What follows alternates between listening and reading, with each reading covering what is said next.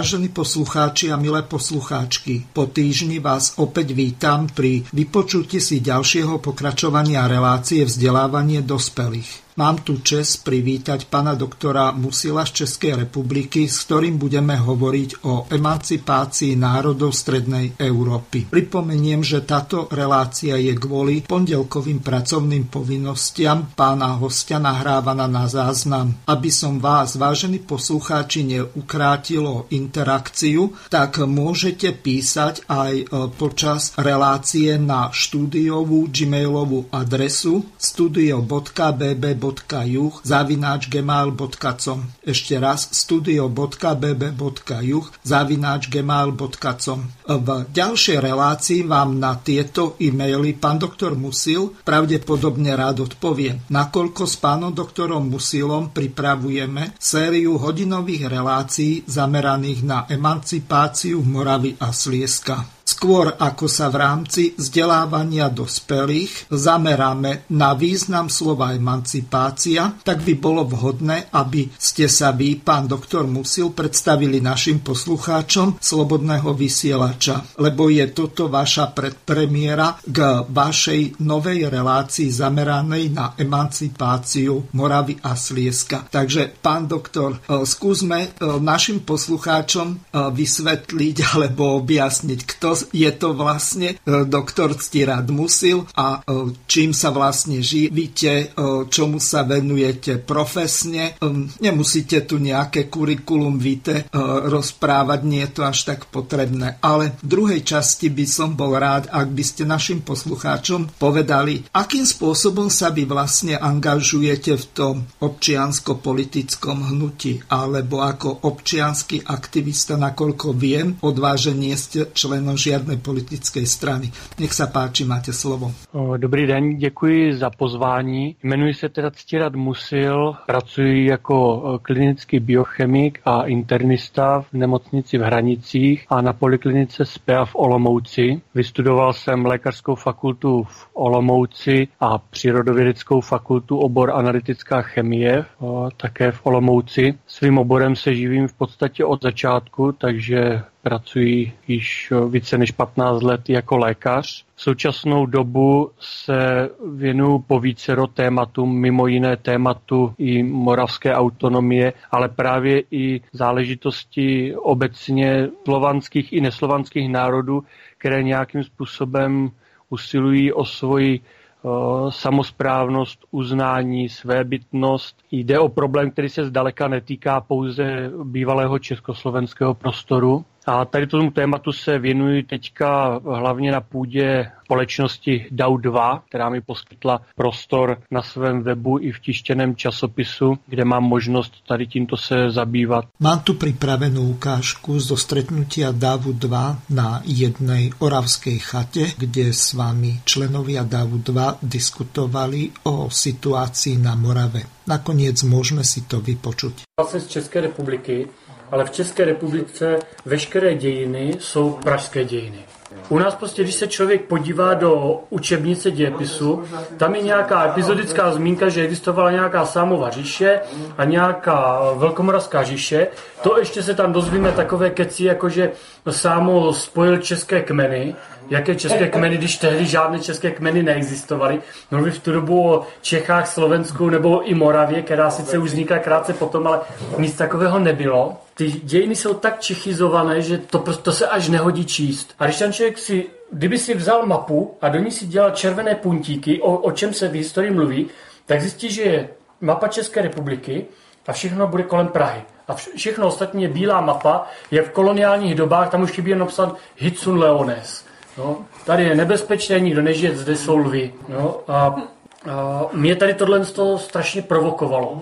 A když se člověk začal pátrat po tom, kam vůbec patří, co bylo s mojím regionem, proč vůbec já žiju v České republice, proč ne v Polsku, proč ne na Slovensku.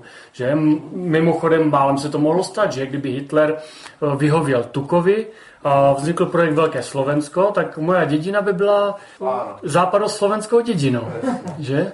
No a třeba bych dneska mluvil slovensky, že? Protože jako ti Moraváci mluvili Ale tak, že... Slovákovi aj Moravákov, my jsme tak patrali po svojom rode hmm. a náš rod přesně přišel z Moravy.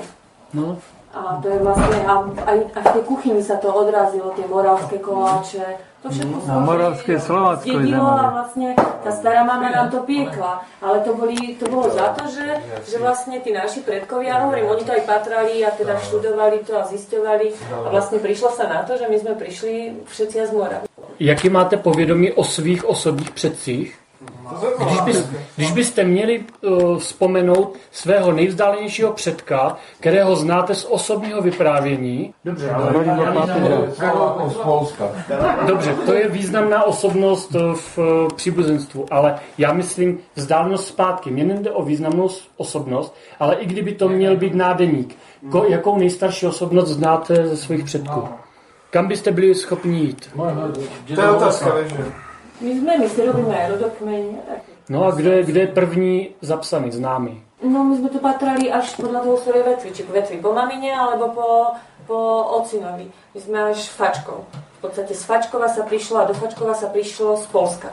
Akože pôvodne z tej otcovej strany by sme mali byť Rusko-Nemci. Sme miešaní. Ale už tam ďalej sme a Tak Toročanu, miešaní, tak áno. predkovia tiež by to malo byť nejakých znovu Vidím tam ten prvok rusko-nemecký. Já, já měřím tam, že uh, pro mě bylo zajímavé jít po těch přeci a zjišťovat, čím se živili, co dělali, uh, což pomáhá interpretovat současné dějiny. Dneska, když se třeba mluví, pomluvají se komunisti, se řekne v 50. letech zebrali nám pole a tak. A já jsem začal pátrat po předcích a zjistil jsem, že to nebyla samozřejmost, že měl každý pole. A vůbec to nebyla samozřejmost před 200 lety. Před 200 lety to pole nikdo neměl. To bylo v pachtu, to pole bylo v pronájmu od šlechty a to, co dneska známe, to, když se podíváme na katastrální mapu, ty nudličky, že to vypadá jak mraveniště, to je důsledek devaten, konce 19. století a 20. století. To znamená, že o, ty o, pozemky, které si dávali do družstva v 50. letech, ta rodina většinou nevlastnila ani 100 let. To znamená, že to měli nějaké 3-4 generace. A teďka mě zajímalo, jak k tomu vlastně přišli.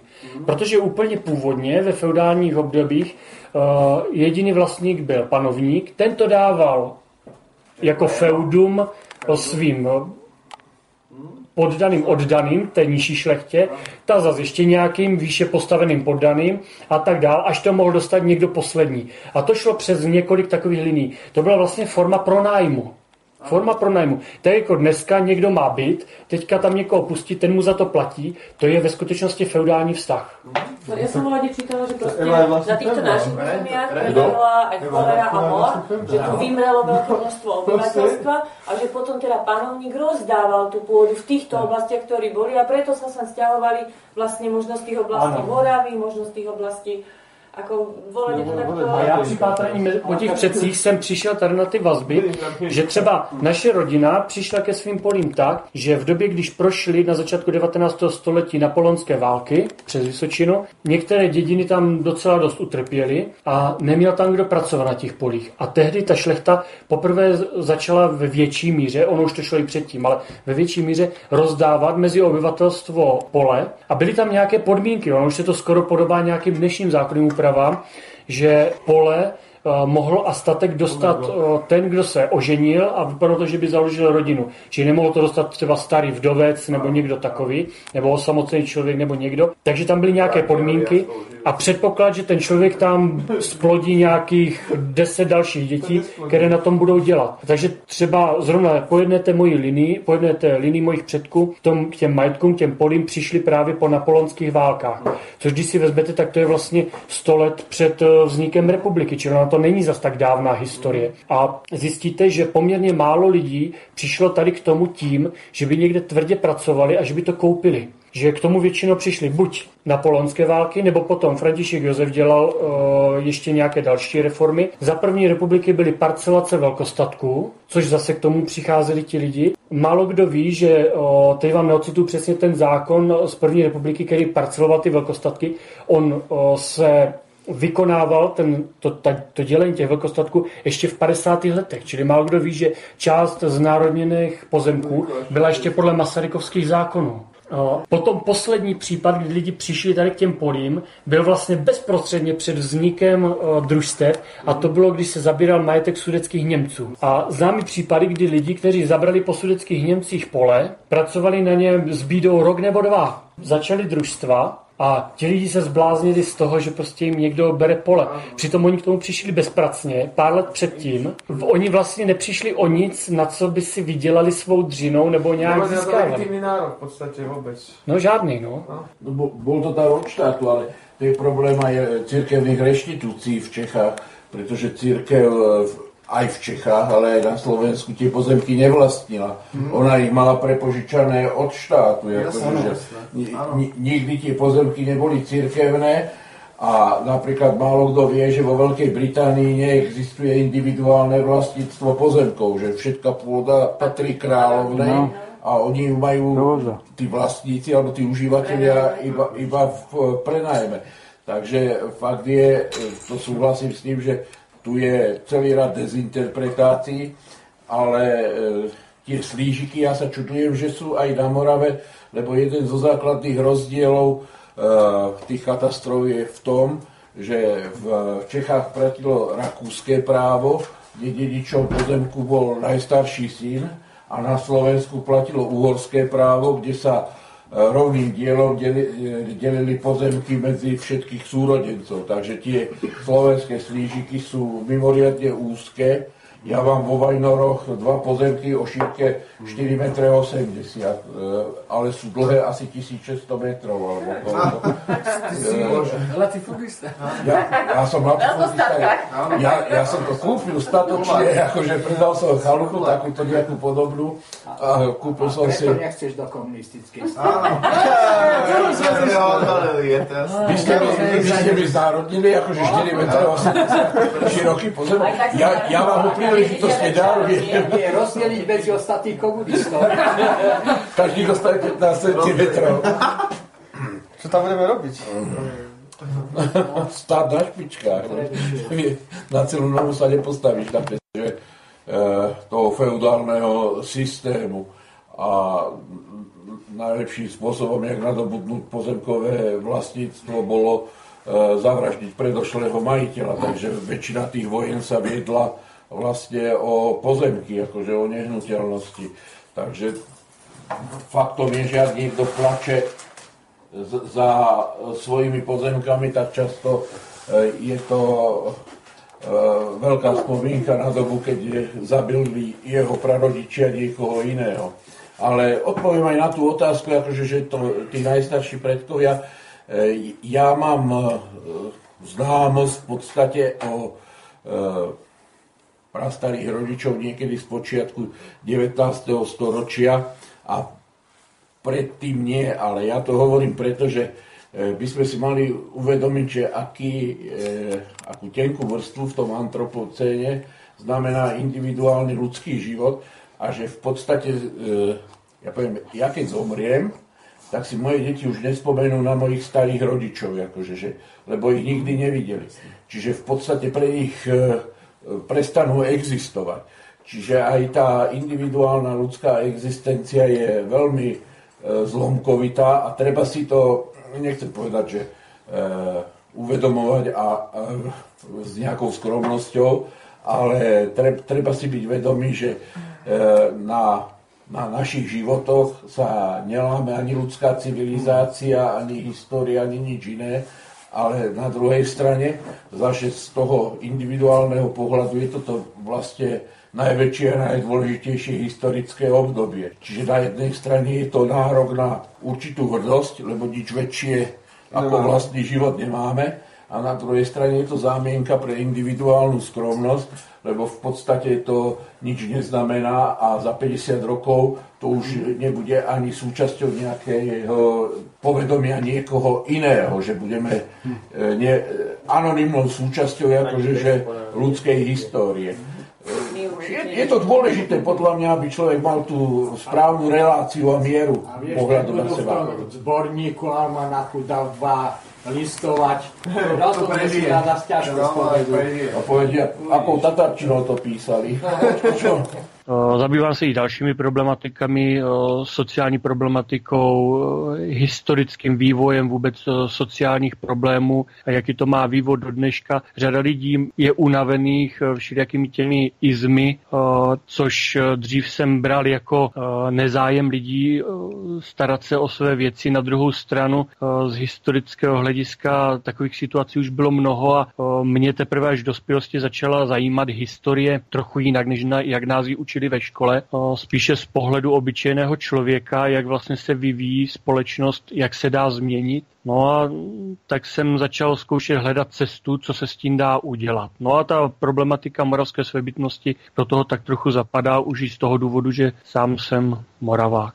No to je celkom fajn, pretože v bývalom Československu, tak bývalé Československo bolo v podstate multietnickým štátom, zloženom do roku 1946, respektíve 45 z Čechov, Moravanov, Slezánov, Slovákov, Rusinov a ak môžem povedať, tak ešte aj dokonca Rómov, e, čiastočne aj Židov. E, takže e, jednalo sa tam o veľký počet národov, ktoré nemali nikde inde svoj vlastný štát. Nepočítal som tam samozrejme Rakúšanov, Nemcov, Poliakov, Rumunov, no a samozrejme Maďarov.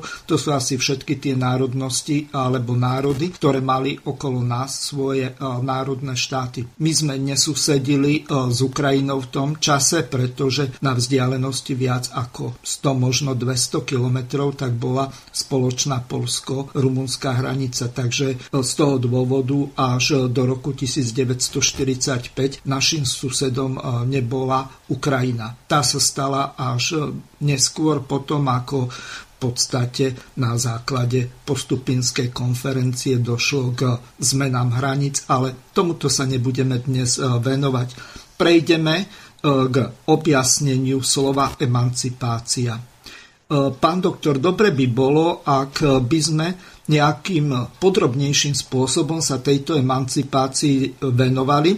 Ja prečítam niečo zo slovníka cudzích slov, ako toto latinské alebo aj čiastočne grecké slovo definuje slovník cudzích slov. Emancipácia je vyslobodenie, vymanenie sa spod závislosti, spod vplyvu niekoho, kto má nad dotyčným moc, nad vládu, drží ho v podriadenej závislosti, poslušnosti voči nemu. Emancipovanie tie znamená osamostatniť sa, vymaniť sa spod vplyvu, stať sa rovnocenným, rovnoprávnym, alebo to zároveň e, znamená zásadnú zmenu paradigiem, čiže stereotypných zaužívaných modelov myslenia a správania, čo v konečnom slova zmysle znamená aj zbaviť sa určitých predsudkov prejdeme k tomu, že čo vy si predstavujete pod emancipáciou a prioritne v tých ďalších reláciách sa budeme venovať emancipácii národov žijúcich v Českej republike, ktoré nie sú, neviem, či to vôbec môžem tak povedať, e, štátotvorné národy e, v zmysle názvu krajiny. Lebo v podstate, keď sa na to tak pozrieme z pohľadu počtu obyvateľov, tak Čechov je zhruba 4 až 4,5 milióna, myslím, etnických Čechov. Moravanov zhruba milión, Slezánov zhruba, pardon, opravujem, Moravanov približne 4 milióny, Slezánov takmer milión a okrem toho tam žije asi pol milióna Rómov a pol milióna ostatných národov a národností, ktoré majú svoj vlastný štát. Takže asi e, toľko tak e, dobre by bolo, ak by ste povedali, čo vy pod e, tým termínom emancipácia myslíte, čo si pod ním predstavujete, lebo o emancipácii sa dá hovoriť v rôznych rovinách, napríklad v pracovnej, vymanenie sa z námezného pracovného pomeru, emancipácia napríklad rodina, vymanenie sa ženy spod vplyvu muža, emancipácia finančná, dostanie alebo vymanenie sa e, z finančnej e, závislosti niekoho, napríklad nejakých tých e, pôžičkárskych nebankoviek a tak ďalej. Čiže vo veľmi veľa rovinách môžeme hovoriť a nakoniec taká emancipácia politická bolo napríklad v prípade žien získanie volebného práva. Takže pán doktor Musil, čo je podľa vás emancipácia? Tak pokud se máme bavit o emancipaci z hlediska národnostního a politického, ano. tak eh, tady se jedná o proces, který by měl vést tomu, aby vůbec existovala nějaká národní svébytnost, která bude mít právě, jak jste eh, řekl, nějakou státopro, státotvornou eh, činnost. Morava a Slezsko jsou teďka v současnosti brány jako historický region, někdy jako folkloristický region, což v podstatě je již takový jaksi pohled trochu až dehonestující. Ono nejde jenom o tu jakousi morální stránku nebo jakýsi pocit uražení se, že neexistuje Morava jako státo, no, státoprávný celek. Jde tady o to, že obyvatelstvo v rámci České republiky má různou možnost dosahu na záležitosti, které řídí její život. Když se podíváme, jak vypadá Česká republika, kde všichni platíme daně podle stejného vzorce, všichni bydlíme v zemi, která nám oficiálně deklaruje všem stejná občanská práva, tak přesto zjistíme, že dostupnost různých civilizačních vymožeností a práv, které nám zaručuje ústava, tak ta dostupnost je různá. A liší se právě podle regionu, kde právě v tady té dostupnosti vidíme, kde přibližně vedly původně zemské nebo předtím markrabicí hranice českomoravské, moravskosleské a vidíme, že prostě ty regiony, ve kterých eh, žijí dneska Moraváci, nedostávají od České republiky to, co dostávají regiony, kde bydlí obyvatelstvo, tak říkajíc původně české. Dneska já bych netrval na tom, že musí zůstávat na věky pořád stejné národnostní složení.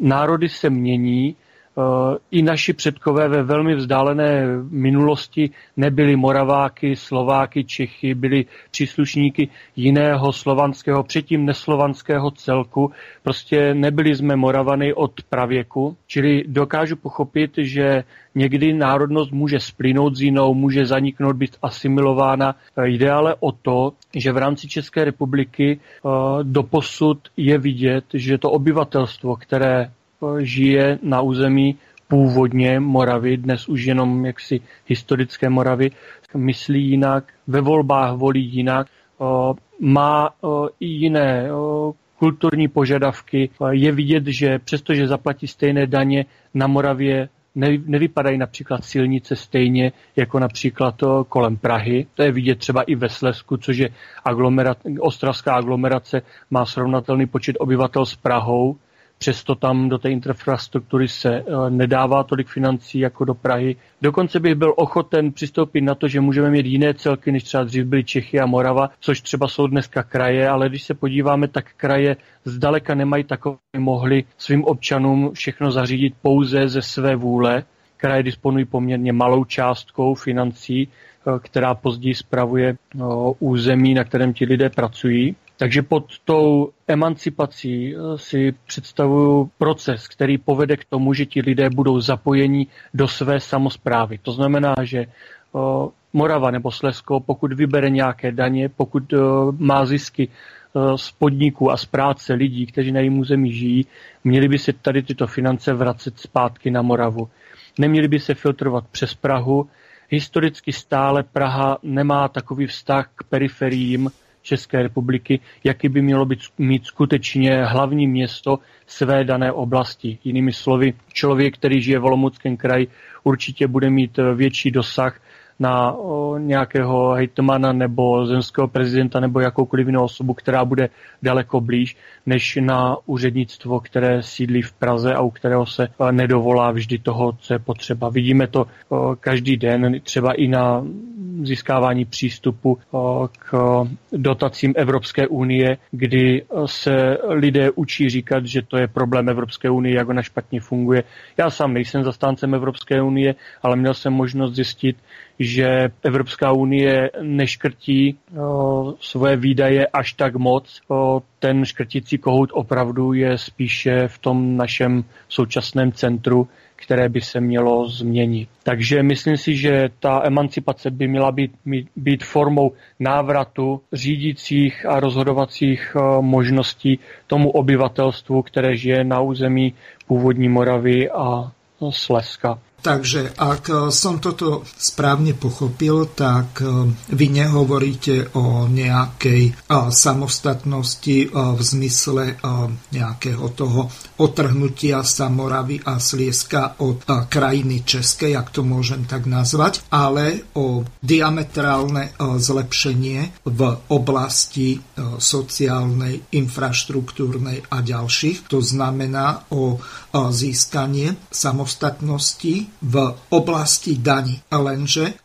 keď eh, sa na toto pozriem napríklad z politologického hľadiska, neviem presne, aký je v Čechách volebný eh, systém, ale viem, že máte dolnú komoru a eh, samozrejme Senát, čo je horná komora a v prípade dolnej komory, tak tam je pomerný systém. Zrejme je to niečo obdobné ako na Slovensku, že celá Slovenská republika je jeden volebný obvod. V prípade Senátu už sa to tam volí podľa tých jednotlivých krajov čiže ten konkrétny senátor tak e, je volený za konkrétny územný celok. Ak sa milím, tak ma opravte. Máte naprostou pravdu tady v tom, co jste řekl.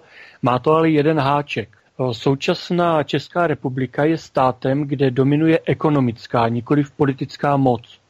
To znamená, že e, v tomto případě dokonce nejen Moraváci, ale i Češi si volí politiky, jejichž pravomoce jsou poměrně malé. My si zvolíme poslance, který eh, pokud třeba nebyl ještě doposud poslancem, pokud je to eh, poprvé volený eh, kandidát, tak může slibovat, co chce, že bude zastávat taková práva, takové názory, bude se zasazovat o vznik nebo zrušení něčeho, ale často si takový poprvé volený poslanec ani neuvědomuje, že vůbec nebude mít možnost do ničeho takového zasáhnout. Zákony České republiky samozřejmě, tak jak v jiných státech, ovlivňují náš život, ale platí zde e, základní tržní právo, že e, absolutně nedotknutelný je majetek, ale protože majetek slouží e, k výrobním a řídícím procesům v České republice, tak vlastně je částečně řazen nad vše ostatní. A to je právě ten problém. Většina managementu který ovlivňuje většinu podniků, fabrik, eh, procesů, ale i eh, vědeckých struktur, školství a všechno, kde se rozdělují finance, tak sídlí v Praze.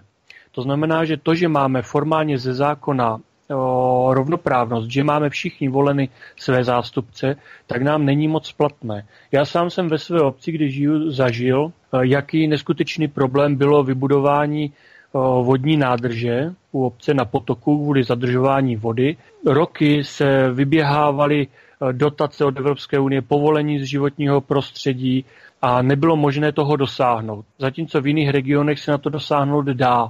Je to věc periferie. A tady narážíme už na to, jaký je vůbec rozdíl mezi politickou mocí v Československu, jehož dědicem je i současná Česká republika, a původním Rakouskem Uherskem. Ono není už příliš známo to, že za Rakouska-Uherska sice jsme žili v monarchii a monarchie velmi hodně mluvila do toho, kdo kde bude jakým politickým činitelem od eh, ministerských eh, funkcí až po starostenské eh, pozice v obcích. Ale pokud takový zastupitel nebo politik už se stal politikem a zastupitelem, tak potom měl poměrně velkou moc starosta na obci byl schopen rozhodovat o věcech, o které dneska musí poníženým způsobem žádat velké množství úřadů a často mu není vyhověno. Starosta má velice okleštěné možnosti a to tež platí pro krajské zastupitele, městské zastupitele, takže v podstatě to, že si volíme nějaké zastupitele, začíná být čím dál tím větší hra. Takže nejenom to, že mezi politiky se nachází, řekněme, nedostatečné množství lidí, kterým by záleželo na občanech, To bych si až tak nedovolil tvrdit, přestože mezi lidmi je tato představa rozšířená. Ten pravý důvod, proč pro nás politici nejsou schopni nic udělat, je to, že převažuje hospodářská nebo ekonomická moc nad politickou. Takže my vlastně k volbám chodíme zbytečně, protože přijde nějaký podnikatel a on prostě, když si zaplatí, že tady něco bude mít, tak uh, naše volené zastupitelstvo s tím může jenom málo co udělat. V podstatě jen v extrémních případech, když by třeba se jednalo o trestný čin, tak se dá snad zasáhnout, ale jinak v podstatě pokud takový o, finančně disponovaný člověk o něco usiluje, tak toho dosáhne i navzdory přání místních obyvatel.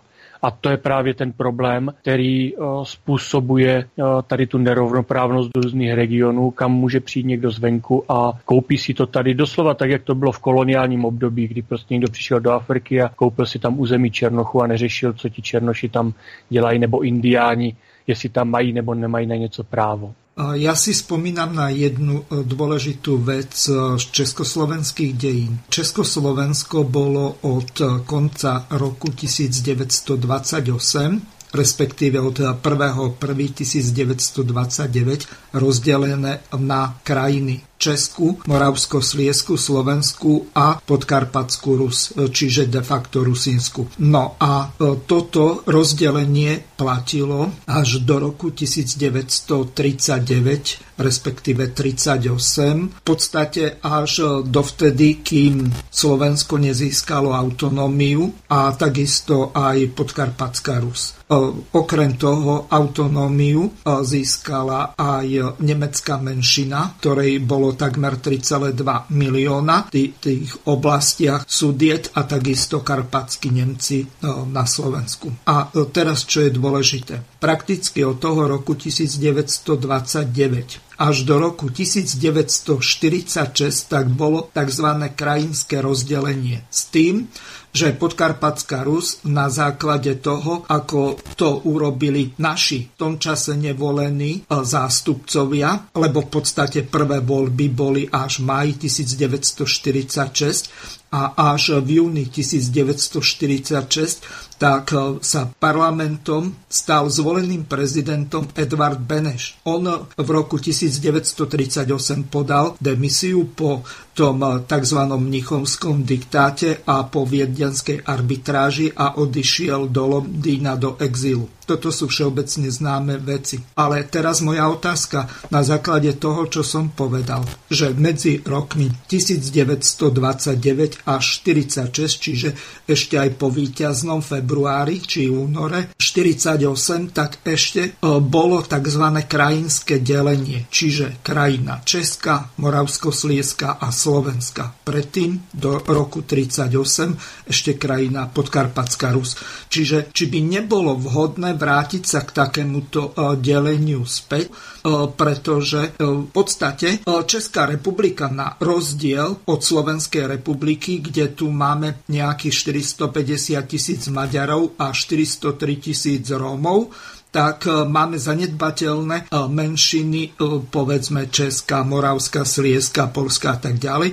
Tých nie je možno dohromady ani 100 tisíc. A takisto máme veľmi zanedbanú, zanedbateľnú, lepšie povedané, hoci aj zanedbanou je, rusínsku menšinu, kde sa k rusínskej národnosti hlási asi len 35 tisíc ľudí. Pripomeniem, že podkarpatská Rus, teraz Zakarpatská Ukrajina, po roku 1946 tak má asi 1,3 milióna obyvateľov, z ktorých je asi 50 tisíc Rumunov, 50 tisíc Rómov, 150 tisíc Maďarov, čiže viac ako milión tam žije, etnických Rusínov a samozrejme sú tam aj tí volinskí Česi a Slováci a samozrejme tá časť, ktorá bola Slovensku anektovaná, to znamená tých 480 km štvorcových 11 z obcí a e, slovenské mesto Čo, o čom naši politici nie sú vôbec ochotní urobiť e, vôbec vôbec nič preto, aby sa to vrátilo. Stále sa rozpráva o anexii Krymu a o takých alebo o nakých sankciách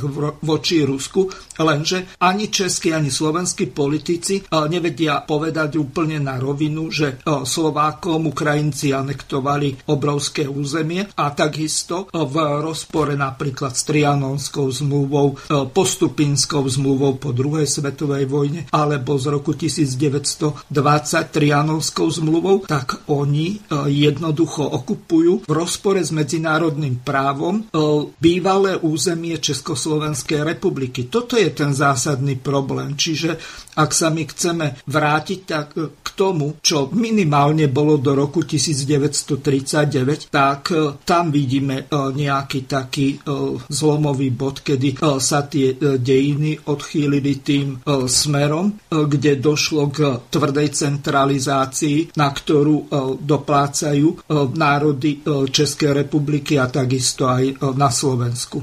Tady možná bych si dovolil trochu víc polemizovat to vůbec o tom uspořádání, které bylo za první republiky. Značná část eh, lidí, kteří se účastní eh, současného moravistického hnutí nebo eh, hnutí, které směřuje k nějaké autonomii Moravy, nebudu jmenovat organizace, protože je to napříč organizacemi, tak se upínají právě tady k tomuto zemskému, nebo jak jste slovensky řekl, krajinskému mm. zřízení. Myslím si, že je to až přílišné upínání se a nadhodnocení vlivu tady tohoto zemského uspořádání, protože to zemské uspořádání bylo víceméně formální.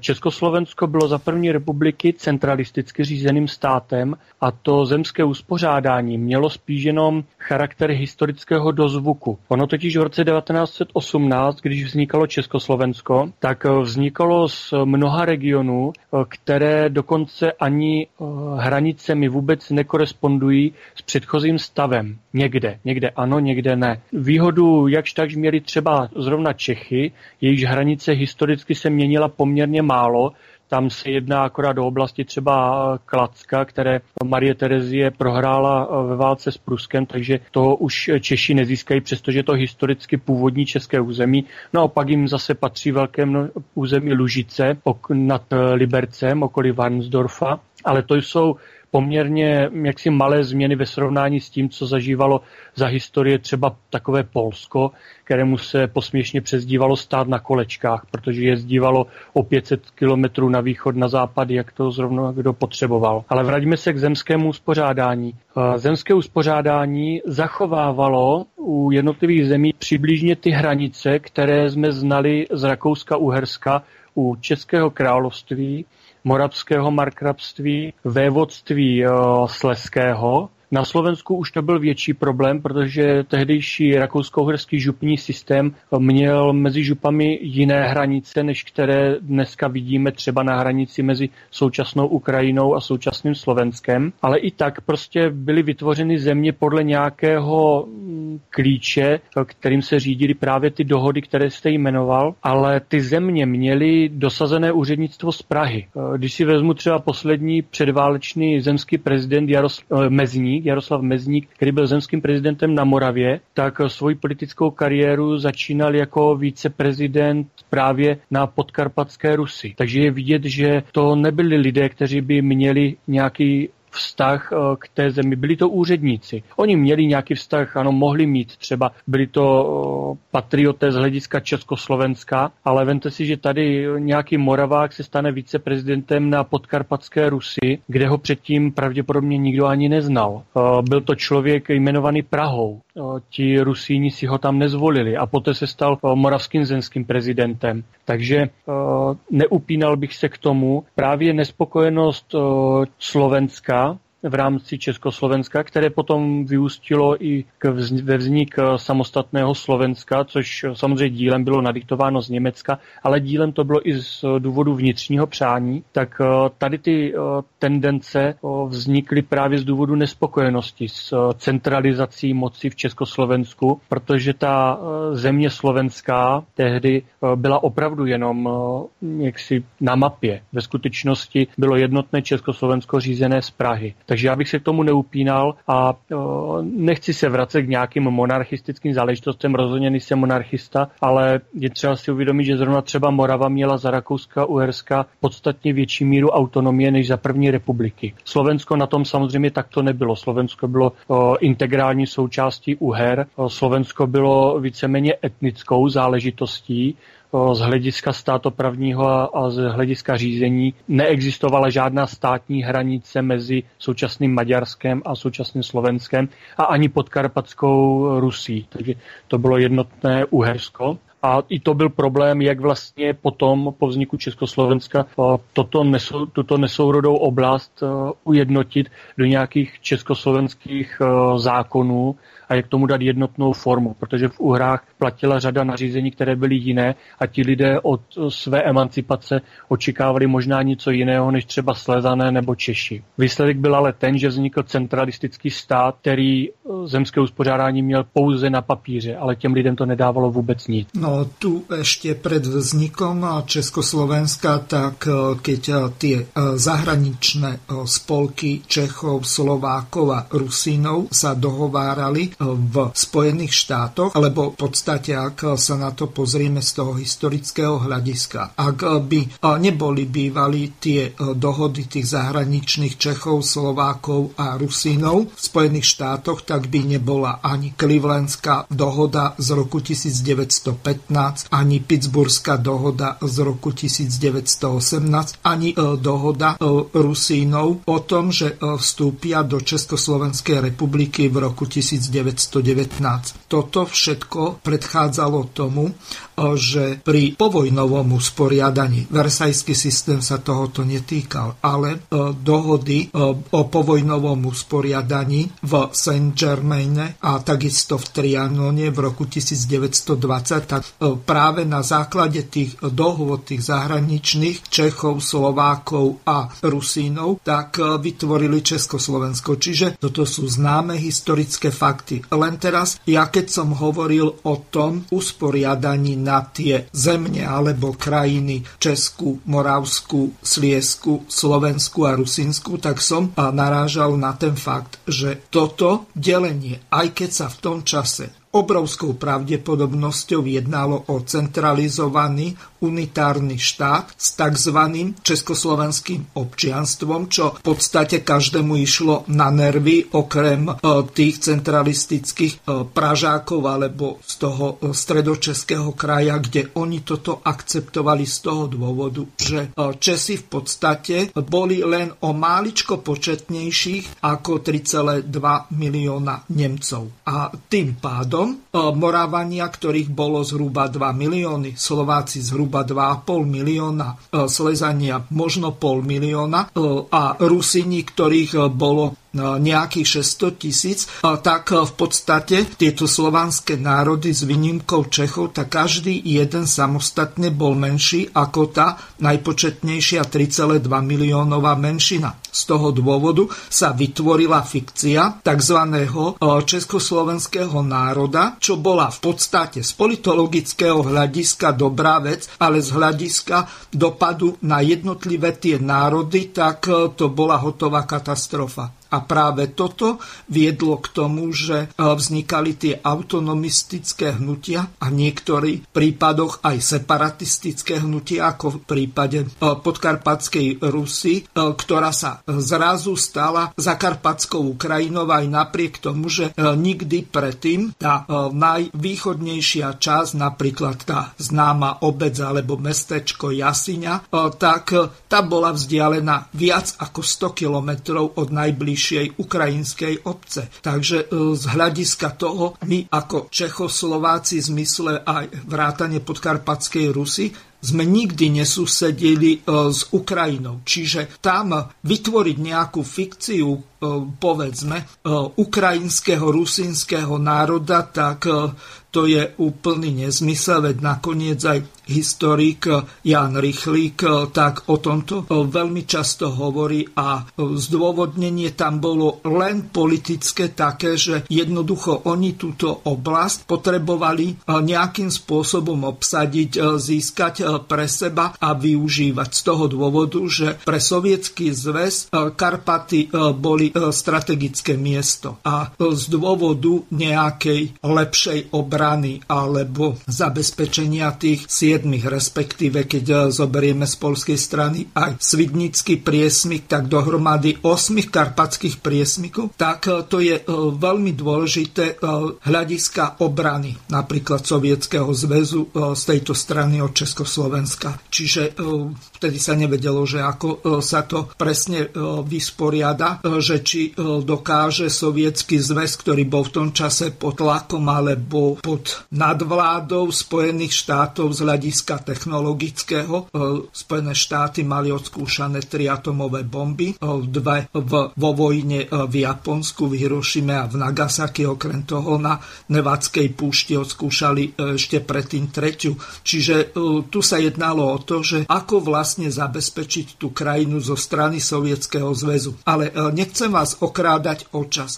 Dôležité je to, E, k čomu som sa chcel dostať. Že po roku 1989, tak s výnimkou Miroslava Sládka, tak nikto nemal záujem o navrátenie podkarpatskej Rusy, ktorá bola integrálnou súčasťou Československa. A v podstate my sme takto stratili jednu krajinu alebo jednu zem, e, ktorá bola e, v zmysle medzinárodného práva, či už Saint-Germainskej dohody, Trianonskej dohody a tak takisto aj e, dohody v postupime, kde sa vôbec nehovorilo o niečom takom, že by na základe tejto dohody mala prejsť podkarpatská Rus e, k Sovietskému zväzu. Čiže tu ide o nejaký taký historický e, exces, ak to môžem tak nazvať, ktorý naši, to znamená českí alebo slovenskí politici nevedia využiť svoj prospech. Ako vy sa na toto dívate?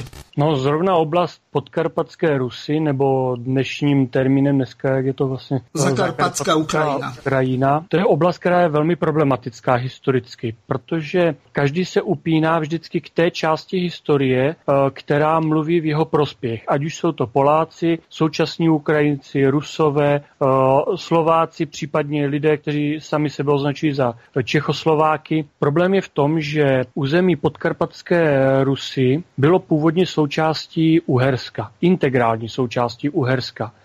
I když eh, ke konci o existence tady tohoto mocnářství se již nějak eh, aspoň národnostně vyčlenovalo, aspoň v nějakých etnických, etnografických studiích, tak eh, státoprávním řízením bylo rozděleno na župy, které plynule přecházely na území, které dnes patří Slovensku, Rumunsku nebo Maďarsku. A i obyvatelstvo, které tam žilo, bylo velice rozrůznělé. Tam byli jednak uh, Rusíni, ale byli tam lidé, kteří se hlásili k tehdy vznikajícím ukrajinským tendencím, typicky jejich vůdce Vološin, který nakonec skončil jako válečný zločinec a který měl poměrně velký úspěch na podkarpatské Rusy. Dále tam byli lidé, kteří se hlásili k ruské národnosti a to paradoxně, že všichni ti tři, které jsem teďka vyjmenoval, mohli být klidně z jedné rodiny. Tam se jednalo o politické tendence. Ti lidé sami sebe považovali za příslušníka buď ukrajinské nebo ruské národnosti, nebo autochtonního rusínského směru podle toho, co tím sledovali.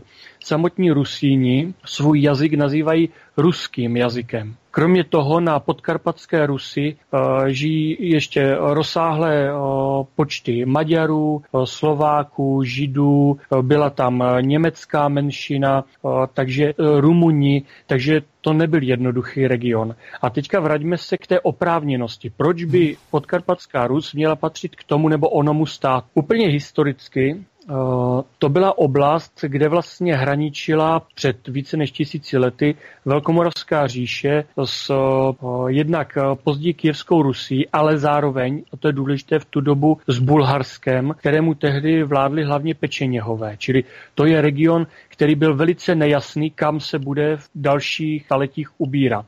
Poté se stal součástí Uherska, které se postupem doby silně maďarizovalo, ale nutno podotknout, že právě ti pečeněhové tam měli docela velký vliv a mimo jiné i samotný název Uhersko, který dneska používáme, pravděpodobně je turkického původu a je odvozený od řeky Úh, která protíká už horodem. A zdá se, že pravděpodobně úplný počátek Uherska v tom temném desátém století, do kterého nikdo nevidí, protože je tam minimum historických zápisů, tak pravděpodobně ten původní centrum bylo někde tady v té rusínské oblasti, což eh, vlastně stěžuje vůbec možnost historicky říct, kam oni vlastně patří. Probíhalo nějaké to období středověku, novověku, tady ta oblast se začlenila do Uher prakticky integrálně a začala se stávat periferií. Natolik periferií, že se stala prakticky úplně zapomenutou oblastí, až došlo k revolučním obdobím v polovině 19. století. Uhry se snažili emancipovat vůči Rakousku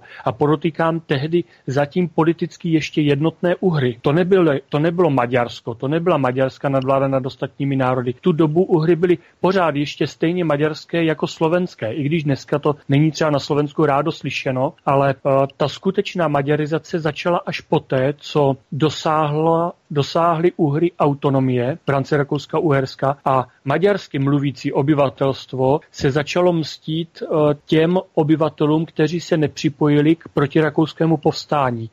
A jedni z těch, kteří to schytali nejvíc, byli právě Rusíni, a to z toho důvodu, že rakouská moc využila udržení moci při eh, tom eh, Košutově povstání eh, pomoci z Ruska. Došlo k ruské intervenci a ke spolupráci s ruskou armádou využívali právě Rusíny díky jazykové podobnosti, což samotní Maďaři vnímali jako kolaboraci.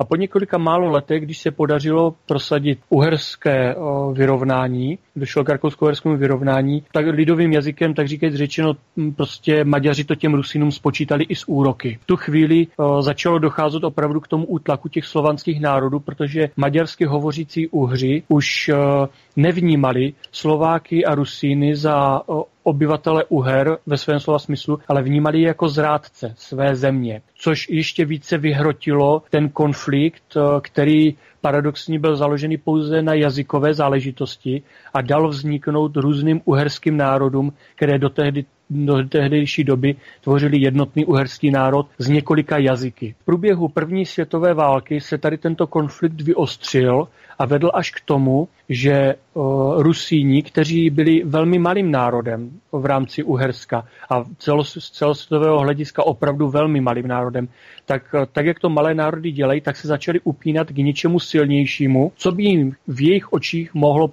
pomoci. No a vzhledem k tomu, že přes hranici uherskou na východ bylo tehdy carské Rusko, kde se formoval ukrajinský živel, který neměl etnicitu tak dlouho definovanou jak třeba Rusíni, ale přesto to byl nově vznikající národ, ale hlavně byl početnější než samotní Rusíni, tak se k tomu část Rusínu začala upínat. A to byl právě ten okruh kolem Vološina, a který dal vzniknout těm proukrajinským tendencím.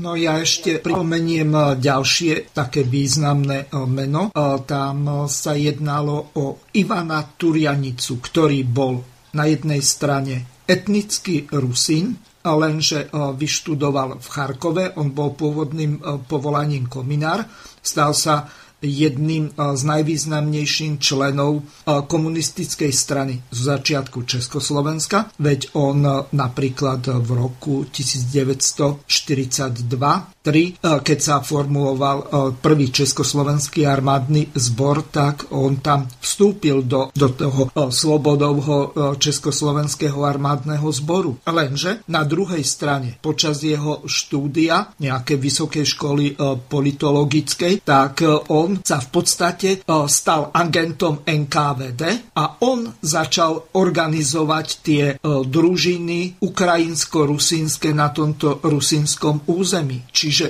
de facto on s týmito družinami zatiahol ďaleko až do vnútrozemia terajšieho Maďarska. Samozrejme až takmer po poprat na Slovensku. Čiže de facto on si vytvoril s podporou e, Stalina, Molotova, Chruščova, Brežneva a ďalších, ktorí e, sa neskôr stali veľmi výraznými osobnostiami v Sovietskom zväze, tak si vytvoril súkromnú armádu, ktorá nebola armádou Československou, nebola armádou sovietskou a nebola ani armádou maďarskou. Proti týmto všetkým on bojoval.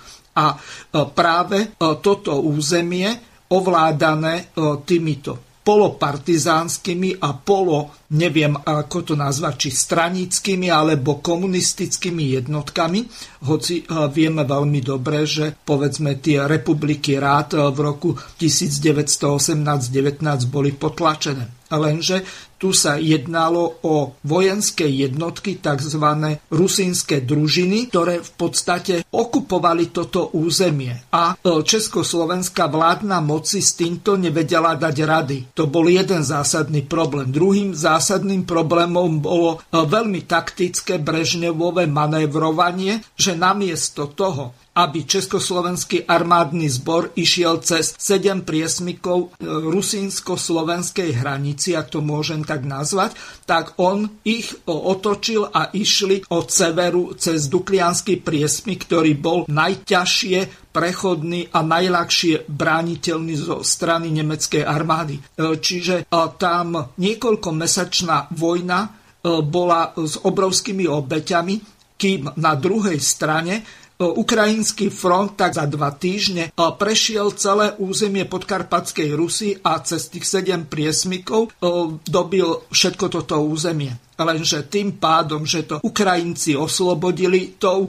Brežnevovou fintou, že presudú Československý armádny zbor na sever e, cez Duklianský priesmik, tak československí vojaci, a ktorých značná časť, možno viac ako polovica, ak nie dve tretiny, tak e, boli v podstate Rusíni, tak tí nemohli oslobodiť svoje vlastné územie a takto sme o neho prišli. A už nechcem hovoriť o tom, čo znamenal košický vládny program, tom, čo znamenali tie jednania v Moskve, ktorých sa zúčastňoval Pirlinger, ktorý bol predsedom sociálno-demokratickej strany Československa, potom Klemen Gotwal, ktorý bol predsedom komunistickej strany Československa, samozrejme jeho pobočník Vladimír Klementis, významný člen DAVu 1 alebo toho pôvodného. A samozrejme Edvard Beneš, ktorý bol predsedom Československej národnej národnej strany e, socialistickej, čiže e, de facto národný československý socialista Beneš, komunista e, Gottwald a samozrejme predseda sociálnej demokracie Československu Zdeněk Firlinger. Títo rozhodli o tom, hoci ich nikto nezvolil do funkcií prakticky Edvard Beneš, keď podal demisiu niekedy v októbri 38, tak po ňom nastúpil Emil Hácha. Čiže on nemohol nemohol byť ani v demisii. A teraz e, k čomu e, smerujú moje otázky. Vy ste sa na niektorých tých videách z DAVu 2 e, z tých stretnutí e, dosť jasne vyjadrili, že vy máte dosť vážne pochybnosti k Benešovým dekretom a nevidíte ich spravodlivé. Ako e, to hodnotíte teraz so stupom času? Benešovy dekrety jsou samozřejmě problematická historická záležitost, reagují na důsledky druhé světové války. Já osobně nemám problém přímo se všemi důsledky, protože tehdy se nejednalo pouze o národnostní záležitost, ale o vyrovnání především s vlivem fašismu z předchozího období. Ale my jsme si neuměli k tomu nikdy říct to předchozí události, kdy Němce k tomu separatismu a k fašismu postrčila právě politika první republiky. Eh, my máme tendenci pořád sledovat ten slovanský svět, ale je potřeba si uvědomit, že eh, v roce 38 opravdu Němci nemohli vnímat Československo jako svůj stát, i když tady bylo, byly nějaké skupinky, které se tomu přizpůsobili a vnímali Československo jako svůj stát, ale většina Němců eh, se cítila být ostrakizovány a je to pravda. Tady docházelo k tomu, že v těch chudých oblastech, kterými se samozřejmě pohraničí stalo, tak eh, ti lidé museli žít jak uměli. Byli zaměstnáváni ve velice omezených provozech, které ztratili eh, svůj tržní potenciál vůči zahraničí, které eh, bylo odstříženo a dostávali menší mzdy, proti tomu se bouřili a v tu chvíli docházelo k tomu, co znali lidé z Rakouska-Uherska, ale obráceně. Tentokrát už to nebyl český nebo slovenský dělník, do kterého střílel eh, rakousko-uherský žandár, bylo to naopak. Bylo, byla to situace, kdy hladového dělníka německé národnosti střílel československý policista. Toto samozřejmě vyvolávalo opakovaně vlny nevole a dalo vzniknout separatismu. A toto se nezohledňovalo. Je potřeba si uvědomit, že na toto poukazovalo povícero politiků. Například na zasedání exekutivy komunistické internacionály v roce 1938 sám Gottwald prohlásil, že kromě Čechů v podstatě žádný národ Československa neměl důvod považovat Československo za svou zemi. To znamená, že i v řadách KSČ bylo velmi dobře známo a otevřeně se mluvilo o tom, že ten národnostní útlak tady existoval. To, že to Gotovald nemohl říkat v roce 45, bylo z důvodu naladění poválečného, kdy pokud by něco takového řekl v souvislosti s Němci, tak by si naběhl na vidle. Prostě tam nepřicházelo v úvahu o ničem takovém mluvit lidé byli eh, natolik postavení proti Němcům, že ten odsun v podstatě byl nevyhnutelný. O, eh, takto, tu ještě povím jednu velmi důležitou věc. Eh, toto nebol Benešov ani Gottwaldov nápad. O tomto v Berlíne v postupime rozhodla tá silná trojka. Británia, Spojené štáty a Sovětský zväz. Čiže o tom, že stadialto to znamená z Československa, e, z Čiech, e, z tej oblasti Sudiet, e, tak, takisto z Karpat a takisto aj z južného Slovenska, ktoré v podstate bolo okupované počas druhej svetovej vojny hortionským Maďarskom, tak budú odsídlení alebo vysídlení zradcovia a kolaboranti. E, čiže o tomto jasne hovoril 8. a 12. článok postupinskej konferencie. Čiže tu len e, Beneš, ktorý, tak ako som povedal, až v júni 1946 bol zvolený za riadného prezidenta, tak e, sa správal tu ako nejaký miestodržiteľ alebo člen nejakého triumvirátu Firlinger Gottwald Beneš, e, ktorý v podstate bez volebnej moci ktorú, ktorú by im dali ľudia v riadnych voľbách, tak si rozhodovali o tom, o čom chceli. Čiže toto je to zásadné, e, s čím Eh, by sme sa ako eh, historici mali vyrovnať. Toto je to zásadné, že tu nikým nezvolení eh, funkcionári, neviem to ináč nazvať, nechcem ich rovno nazvať samozvanci, tak urobili také zásadné zmeny, že tu na to doplatili stá tisíce, možno milióny ľudí. A toto je ten zásadný problém. E, tým e, nechcem nejako spochybňovať e, to, na čom sa dohodli veľmoci v postupime.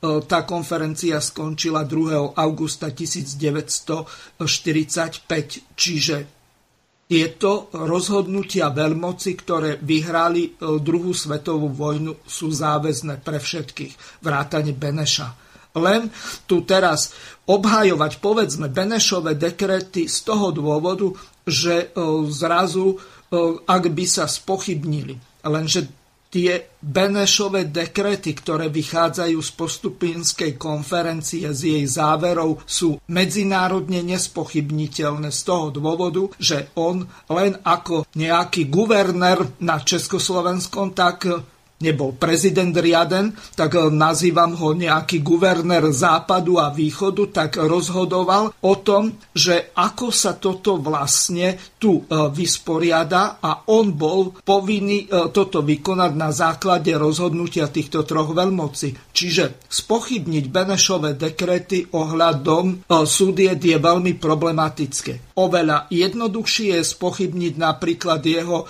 rozhodnutie z 1. septembra 1945, kde v podstate ako nejaký guvernér tak daroval podkarpatskej, podkarpatskú Rus e, Sovietskému zväzu alebo o, e, Ukrajinskej sovietskej socialistickej republike, ak to mám presnejšie nazvať. Toto je ten zásadný problém. A ďalšia vec, ku ktorej sa chcem ďalej dostať, je to, že on, to znamená Beneš, nehájil záujmy e, Slezanov v oblasti Tešínska a v ďalších oblastiach viac na sever, kde to bolo väčšinou slieské obyvateľstvo alebo aj je.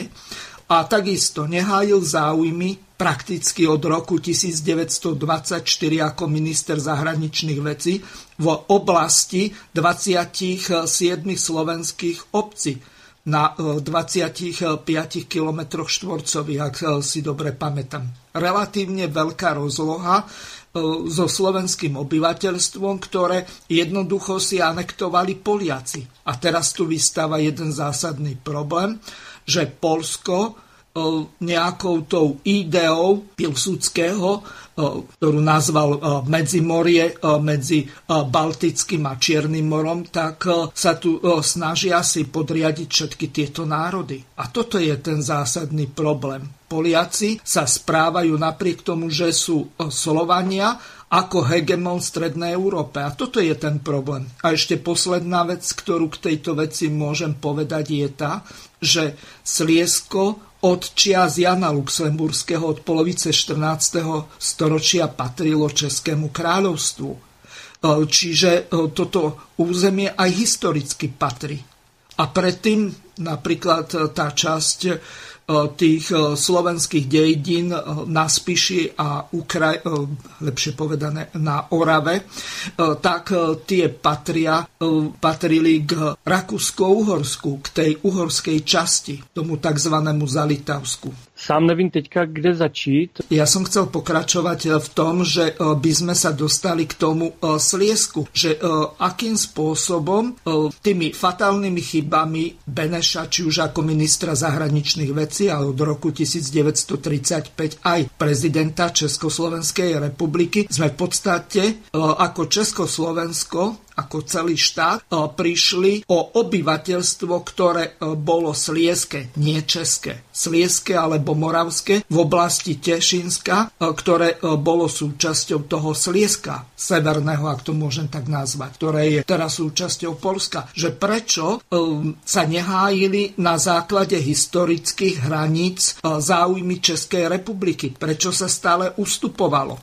Tato záležitost je opravdu problematická. My se musíme dívat na to, jak bylo bylo naladěno obyvatelstvo v daných krajinách. Ať už je to na té podkarpatské Rusi nebo ve Slesku, což jsou oblasti, které eh, se velmi problematicky řeší, protože patřily různým krajinám v průběhu historie, tak eh, Slesko patřilo střídavě Rakousku, Uhersku, eh, Prusku, Polsku, anebo zrovna právě Československu. Máme za sebou viac ako jednu hodinu, tak e, si teraz vypočujeme jednotlivé krajinské hymny e, národov Československa, Moravskej a takisto vrátanie hymny krajiny Sleskej. Taktiež vrátanie hymny Podkarpatskej Rusy, ktorá už nie je od apríla 1946 súčasťou Československa a ani od roku 1993 sú súčasťou Slovenskej republiky. O jej skončení budeme ďalej pokračovať eh, v tejto téme.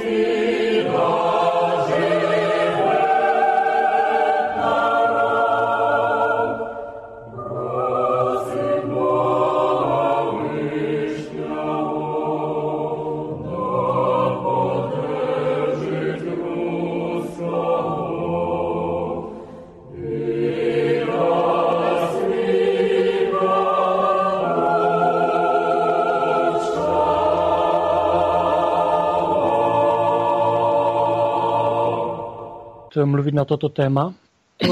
Áno, pokračujte plynule ďalej. Co se týče Slezska, zde je problém v tom, že v roce 1918, když vznikalo Československo, Slezsko bylo obýváno převážně německojazyčným obyvatelstvem.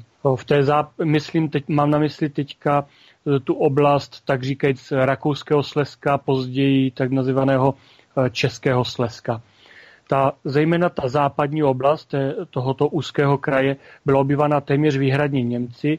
V té východní byli lidé, kteří sami sebe nazývali Poláky, Slezany, Někteří ani jeden z těch výrazů nepoužívali. Dodnes je tam řada lidí, kteří sebe identifikují jako goroly a mm, víc třeba širší identifikaci neprovádí. Řada z nich má psanou českou národnost, někteří slovenskou národnost, někdy dokonce napříč rodinami se to může mísit.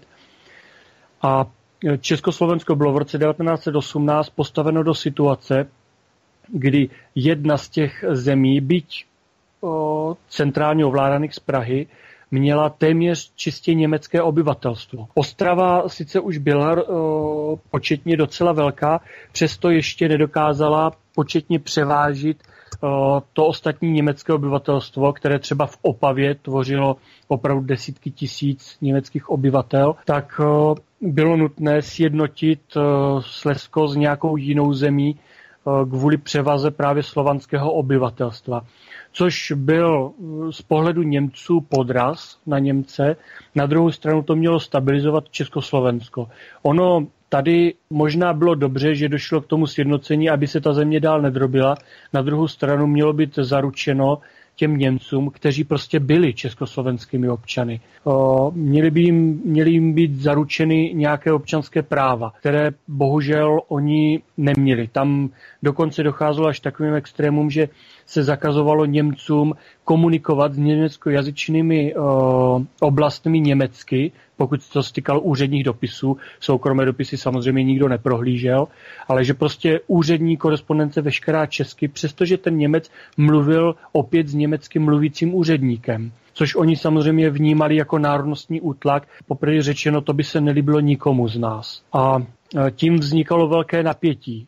Jednak moravskosleská země nikdy historicky předtím neexistovala. Slesko a Morava byly dvě krajiny, které si později mezi sebe rozdělovaly sousední oblasti, měnily se různě hranice, teď neberme úplně vzdálenou historii, ale třeba vůči Československu prohra eh, Slezska Marie Terezí nebyla až tak vzdálená. Málo kdo si uvědomuje, že Marie Terezí od, od Masaryka dělí zhruba stejný časový úsek jako nás od vzniku Československa. Něco málo přes 100 let. Takže uh, ti lidé samozřejmě to dělení uh, nesli těžce.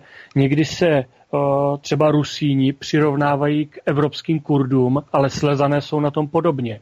Když si zajdete třeba ve Slovensku do Mutného, tam zjistíte, že řada lidí mluví gorolsky, tím stejným nářečím, kterým se mluví okolo Jablunkova v České republice a kterým se mluví na opačné straně hranice v Polsku. A tito lidé jsou na Slovensku Slováky, v České republice Čechy a v Polsku Poláky.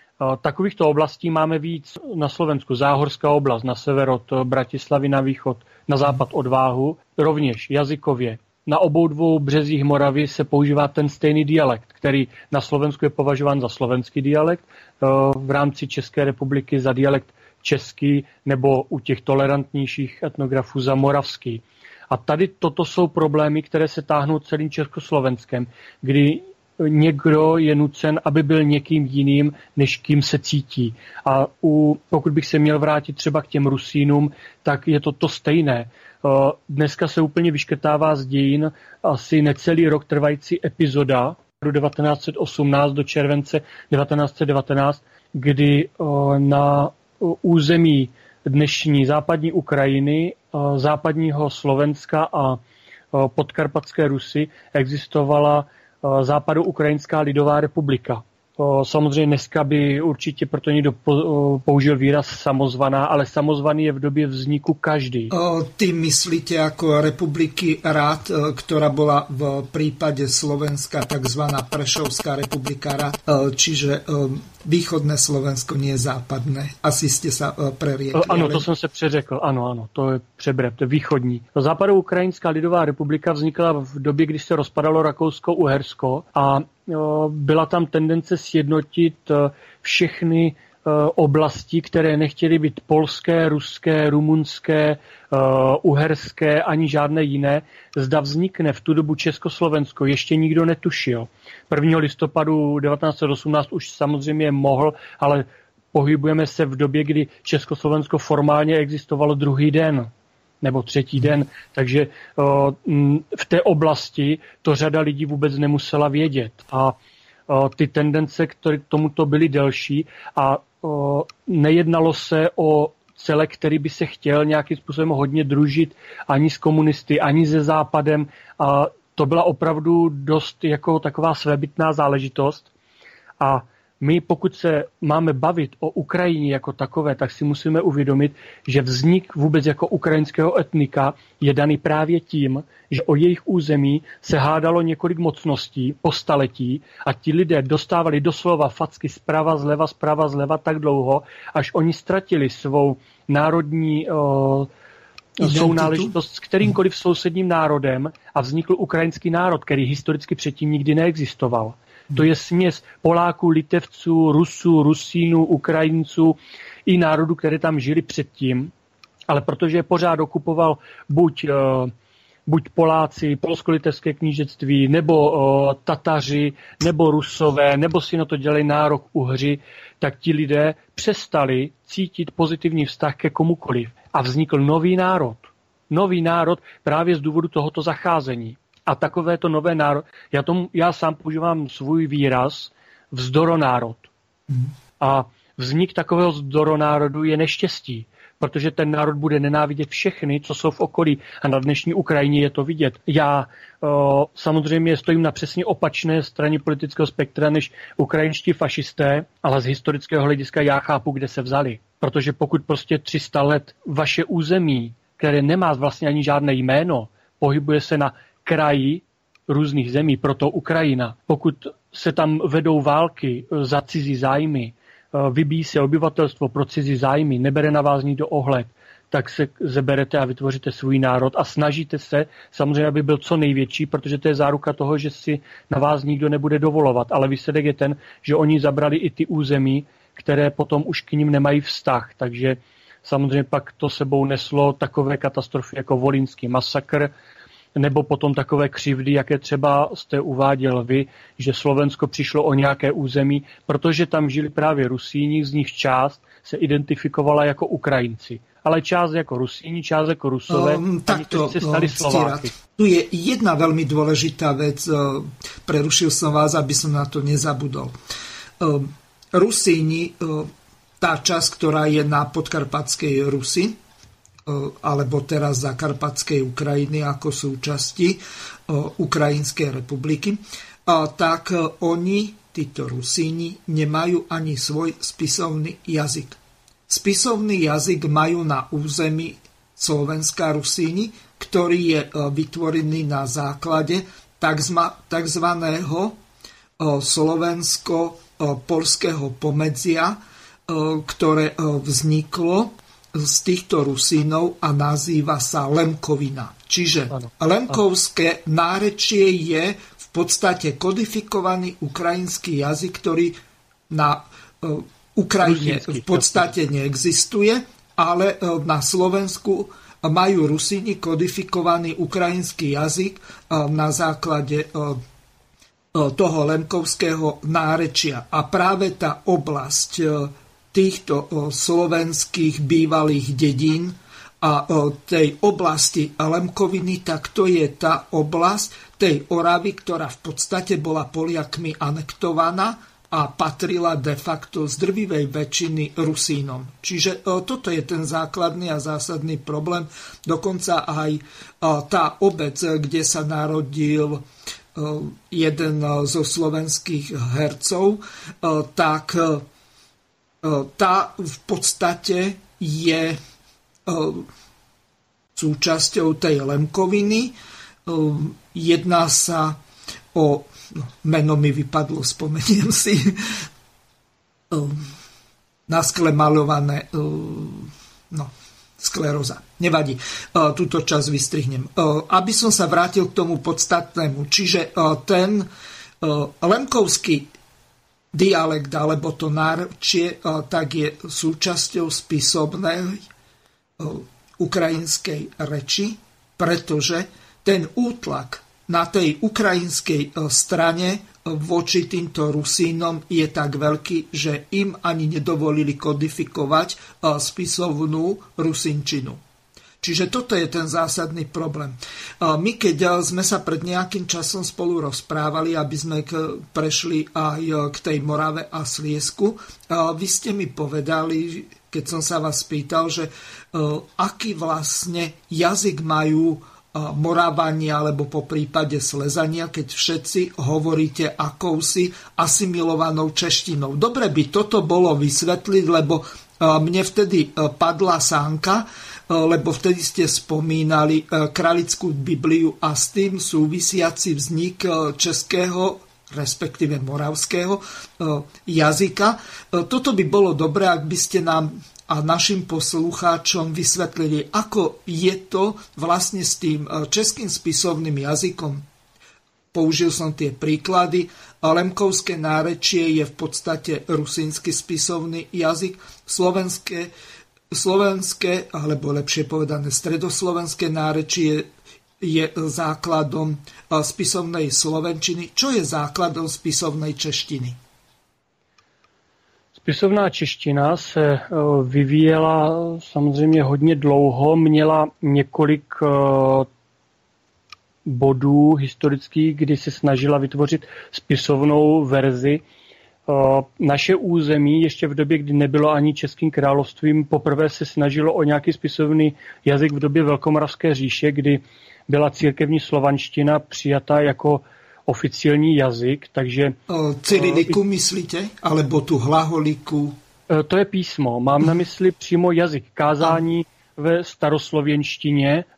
My tomu tak dneska říkáme, oni určitě nepoužívali výraz staroslověnština, protože pro ně to byla současnost tehdy ale to byl v podstatě úřední jazyk eh, té země, byť to asi nebylo přímo napsáno někde v zákoně, ale tím, že zákony tehdy se tvořily mimo jiné i po církevní linii, tak v podstatě používání tohoto jazyka eh, vedlo k jakémusi eh, vytvoření představy o úředním jazyce. Pak prošlo nějaké desáté století, které bylo temné prakticky pro celou Evropu a začaly se formovat nějaké národní podmínky až o nějakých 200-300 let později. Většinou tehdy byly pouze latina, případně Němčina měla vliv, francouzština se používala hodně ke komunikaci a obyčejné obyvatelstvo se nikdo příliš nestaral. Tam v každé dědině se mluvilo, jak koho napadlo a další tendence k vytvoření spisovného jazyka vidíme o, ve výrazné míře, která se zachovala až dodnes u Jana Husa, na kterého později navazovali další, protože ještě za Jana Husa se mluvilo jazykem, který nám připadá stále ještě poměrně cizí. Kdyby někdo mluvil jazykem, kterým se mluvilo za Jana Husa, pravděpodobně by ten člověk nám zněl velmi zvláštně. Přemýšleli bychom, zda mluví polsky, slovensky nebo nějakým nářečím moravským, těžko říct. A to, co vedlo k té současné češtině, je v podstatě jazyk, který byl používaný v Bibli kralické. Přesně řečeno jazyk, který se snažil používat kolektiv autorů, kteří sestavovali Bibli kralickou.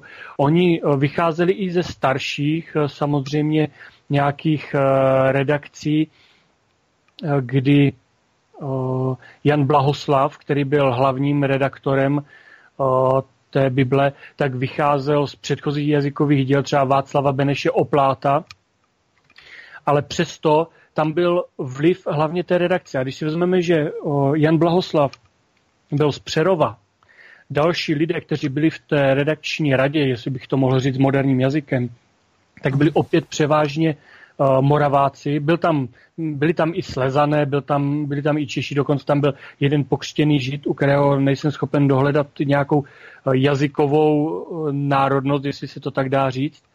Ale převaha byla Moraváků a mm, dá se doložit, že jazyk, který používali, opravdu byl ten, který byli zvyklí používat na území, kde fungovali, protože v okolí dnešního Přerova, pokud se budete bavit s lidmi, tak zjistíte, že ani u starých lidí jejich jazyk se příliš neodlišuje od spisovného jazyka. Existuje tam pár o, změn proti spisovné češtině, které se udály za ty staletí po vydání Bible Kralické, ale to jsou poměrně malé změny. Je to takové to, že Moraváci třeba místo e, dělají, říkají dělajou, ta koncovka ou, že zachovávají eh, slovanské koncovky třeba u ženského rodu, místo růže se řekne růžám a podobně, ale nejsou tam velké rozdíly proti spisovné češtině, tak jako to vidíme v jiných regionech. A eh, když došlo ke kodifikaci spisovné češtiny, tak vznikl jeden zásadní problém. A sice to, že spisovná čeština sice nese název čeština, ale problém s ní nemají moraváci jako hlavně Češi protože to není jazyk Čechů. Oni sami eh, svůj dialekt eh, pražský nebo středočeský označují za hovorovou češtinu. To ale není hovorová čeština. To, jak, mluví, jak se mluví v Praze, jak se mluví ve středních Čechách, to je ten pravý český jazyk, který ale není kodifikovaný. Hmm. A Češi v podstatě omylem, no omylem, to je historický omyl, který si nikdo nemusel uvědomovat, ale protože tady ty díla vycházely z Bible Kralická a snažili se napodobovat jeho jazyk, protože to byla velká autorita Bible Kralická, takže uh, přebírali jazyk této Bible Kralické, čímž vlastně převzali právě tady ten původní moravský jazyk z oblasti okolo Přerova. Od té doby samozřejmě došlo ke změnám jak v těch Čechách, tak i na Moravě. Eh, vznikly další dialekty. Velký problém je v tom, že například zatímco Čechy jsou dialektově víceméně ujednoceny, On třeba, samozřejmě Čech od Čecha se poznají, Plzeňák určitě pozná Pardubičáka a naopak, ale uh, ty rozdíly zdaleka nejsou tak velké jako na Moravě. Na Moravě dodnes, pokud přijede Ostravák do Břeclavy, tak ho poznají po první větě. A problém Moravy spočívá v tom, že na jednu stranu si Moraváci neuvědomují, že obranou moravanství je obrana spisovné češtiny. Paradoxně, přestože se to jmenuje čeština, tak obrana spisovné češtiny by měla být záštitou právě moravského jazyka, protože v televizi, v rádiu se používá běžně právě český, české nářečí, středočeské nářečí a pražský dialekt, jako oficiální jazyk. Většina eh, redaktorů mimo, řekněme, hlavní zpravodajství, ale herci, veškerá, eh, veškeré filmy, ať už natočené nebo nadabované do češtiny, tak se dabují a mluví do pražského dialektu, přestože to není zákonem nějak oprávněno. A na Moravě to může být eh, považováno a vnímáno jako kulturní hegemonie.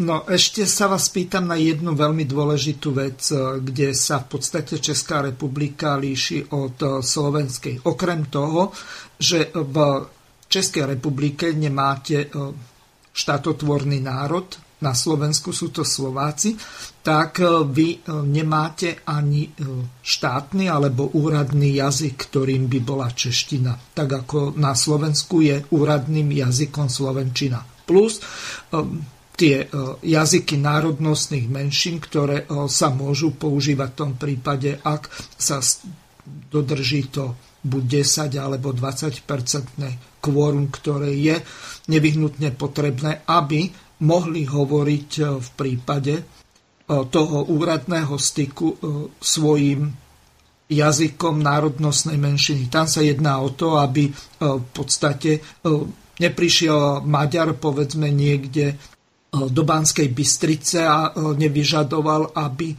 ten úradník ovládal maďarčinu.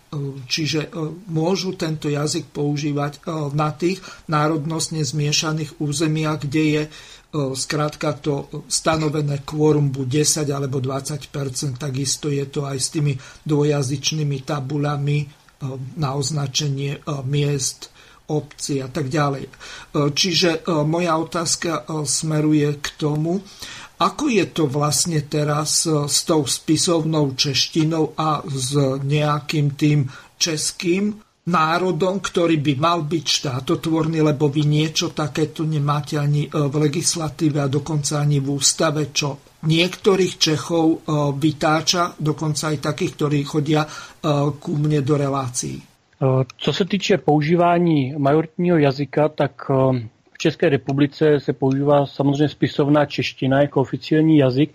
Teď nevím to určitě, ale mám pocit, že dokonce je uzákoněno, že slovenština se může používat jako ano. jazyk pro styk s úřady, což naštěstí prostě uznali Eh, poslanci, že slovenština opravdu je češtině natolik podobná, že není důvod pro úřední styk zakazovat eh, používání slovenštiny. Takže no, i eh, slovenština... tu vás zastavím. Obrovský problém je s takzvanou babiščinou.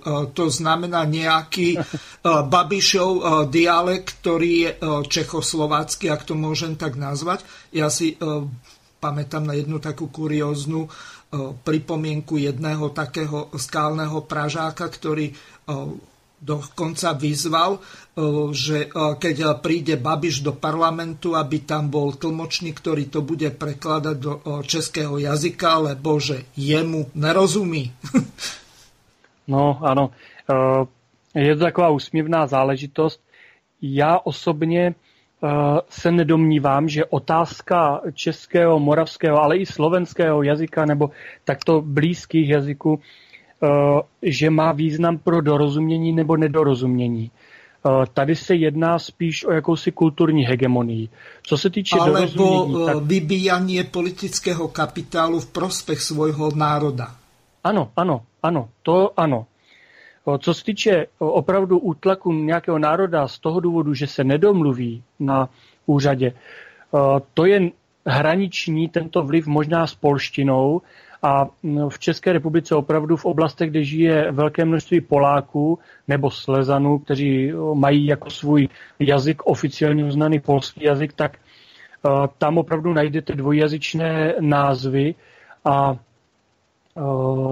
když přijedete na, Jabluko, na Jablunkovsko, tak tam opravdu jsou v těch obcích dvojí názvy, i polské. Eh, z hlediska Moravy eh, nám nejde o to, že bychom nerozuměli tomu pražskému dialektu. My mu rozumíme už z toho důvodu, že z televize a z rádia téměř nic jiného neslyšíme, ale je to právě tak, jak jste říkal. Je to tlak na nejenom národnostní hegemonii, ale nese to sebou veškerou kulturní a zatím jde i ekonomická hegemonie. A Moraváci si neuvědomují, že pokud by se e, tlačilo více na spisovnou češtinou, tak se otupí právě vliv tady těchto centralistických tendencí, které představuje mimo jiné právě ten pražský dialekt, který navzdory jeho neoficialitě slyšíme úplně odevšud. Moraváci se e, snaží, e, myslím jako tím aktivisté, vytvořit dneska nějaký moravský jazyk. Nevím, jestli je to potřeba. Tam opravdu těch jazykových prvků nandeme sice řadu, ale nevím, jestli je to úplně nutné, pro, protože ta Morava není jednotná a e, zrovna třeba nějaký Ostravák se rozhodně nez, nezhodne s Brňákem. Těch společných prvků je jen několik. To je zrovna ta e, koncovka třetí osoby množného čísla sloves končící na ou, dělajou, chcou. Našli bychom ještě další, ale není toho mnoho. Osobně si myslím, že Morava by měla opravdu trvat na tom spisovném jazyce. Problém je v tom, že on nese název český, nikoli v moravský, paradoxně přestože jeho původ je na Moravě a jsou to Moraváci, kdo tímto jazykem mluví celkem bez problému, zatímco Čechům to dělá problémy. Osobně jsem byl mnohokrát svědkem toho, že dokonce v Čechách i učitelé češtiny eh, se svými žáky mluví v českém, ve středočeském dialektu, nikoli v spisovnou češtinou. Čili oni se necítí být vázaní spisovnou češtinou vůbec nijak. Pro ně je to opravdu cizí element a oni nemají rádi spisovnou češtinu. A... Mne eh, z toho jedného vášho videa, eh, teraz som si spomenul na jeden eh, film vy ste eh, spomínali, ak eh, sa mýlim, bolo to dávnejšie, tak ma opravte. Pietka s hviezdičkou. Áno, áno. To by bolo dobre vysvetliť, že ako je to s tým cizím jazykem. Když jsme chodili jako děti do školy, A tento film je právě to je dětský film z dětského prostředí. Je to o učiteli, který se přistěhoval na malou vesnici a do moravského prostředí a tam nějakým způsobem se měl postavit místním poměrům. Tak jako děti jsme vnímali spisovnou češtinu přece jenom jako trochu cizí, protože nás přeučovali na některé výrazy, které jsme eh, rozhodně neměli zažité. Zrovna ty koncovky pro nás byly problém, dál používání třeba rodů, kdy jsme nechápali, jak to, že není ten oplatek, ale ta oplatka, ne, není ten okurek, ale ta okurka, což pro nás bylo velice cizí a často jsme se tomu smáli, vůbec jsme nechápali, proč to tak je. Eh, český dialekt, který jsme znali z televize, tak jsme vnímali tak, že eh, když byla třeba pohádka o hloupém Honzovi, což je česká klasika, a v ní hloupý Honza mluvil jazykem stylu ono, hele, eh, v okno, koukej, tak my jsme si mysleli, že on tak mluví, protože je to hloupý Honza. Já když jsem poprvé ve svých 12 letech se dostal do Prahy, tak já jsem se zděšením hleděl kolem sebe a říkal jsem si, že nevěřím svým uším, že takhle někdo doopravdy mluví. Takže on ten rozdíl tam je. Uh, skutečně, když uh, jsem byl malý, tak ještě předtím, než jsem viděl tento film, tak uh, jsem párkrát i mezi svými spolužáky zaznamenal, že občas někdo řekl, že čeština je cizí jazyk, ale těžko říct, zda je to spíš jenom taková vzdorovitost, nebo zda opravdu je nutnost zakládat nový jazyk.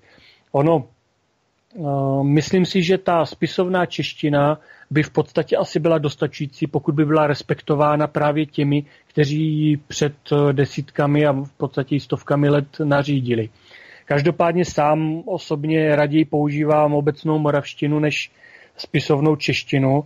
Eh, člověku to eh, z úst jde tak nějak eh, násilím. Problém je i v tom, že ta spisovná čeština, kromě toho, že byla vytvořena na základě sice jaksi moravského substrátu, tak postupem času, protože Jan Blahoslav přece jenom není náš současník, ono už uběhlo od jeho života několik set let, tak tam docházelo k dalším vlivům a byly tam protlačeny některé, tak říkajíc, bohemizmy, hmm.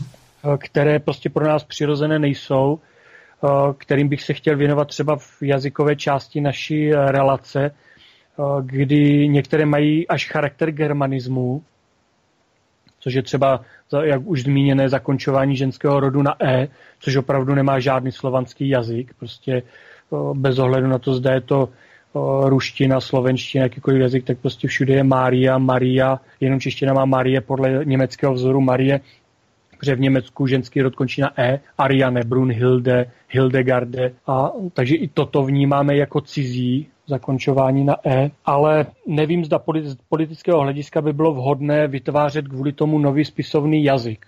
Osobně si myslím, že kdysi byla šance opravdu pro vytvoření i společného československého jazyka, ale muselo by to být e, úplně jinou formou než tou formou násilného čechoslovakismu, který e, vedl i k politické a e, ekonomické podřízenosti centru, které by tento jazyk nařizovalo.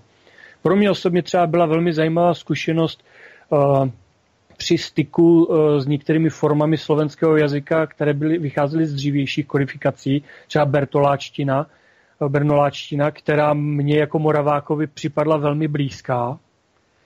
Samozřejmě ta už se na Slovensku asi těžko protlačí, ale pokud by byla protlačena, tak v podstatě Slovensko a Morava by měli společný jazyk.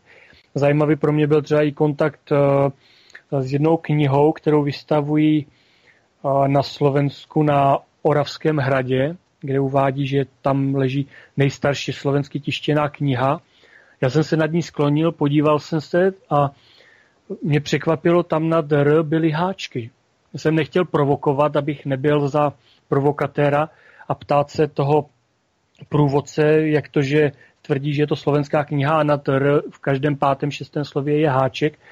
Ale ta kniha byla od uh, Jiřího Třanovského, který emigroval do Uher a používal právě nějaký takový jazyk, eh, který zřejmě vycházel právě z té bibličtiny. Takže i tato kniha je psaná v podstatě nikoli v česky nebo slovensky, ale nějakou tou formou bibličtiny, která mimochodem se u některých evangelických eh, skupin na území bývalých Uher používá dodnes. Slyšel jsem, že prý snad knihy psané tímto jazykem používají eh, ve velmi omezené míře Slováci v Maďarsku, anebo co jsou roztroušení po Rumunsku. Takže on, ten, on na ta otázka spisovného jazyka je velice problematická a řada lidí se snaží na tom postavit eh, své práva, což může částečně opravňovat k vydělení se národa, ale navzdory tomu, že mě samotnému lhodí víc obecná moravština než spisovná čeština a rozhodně víc než čes, pražský dialekt, tak bych byl opatrný k vytváření nových spisovných jazyků, už proto, že eh, Ostravák asi bude mít velký problém s jazykem založeným na moravské slováčtině a naopak. Morava dodnes je velmi roztříštěná jazykově a eh, když přijede někdo eh, z nějaké vzdálenější oblasti Moravy, tak i na Moravě je identifikován jako, že není zrovna z toho místa. Takže určitě bych se ohradil proti používání eh, středočeského dialektu ve filmech. Kategoricky považuji za velké fopa, když se natočí film, který dějově má být zasazen do moravského prostředí a mluví se tam pražsky.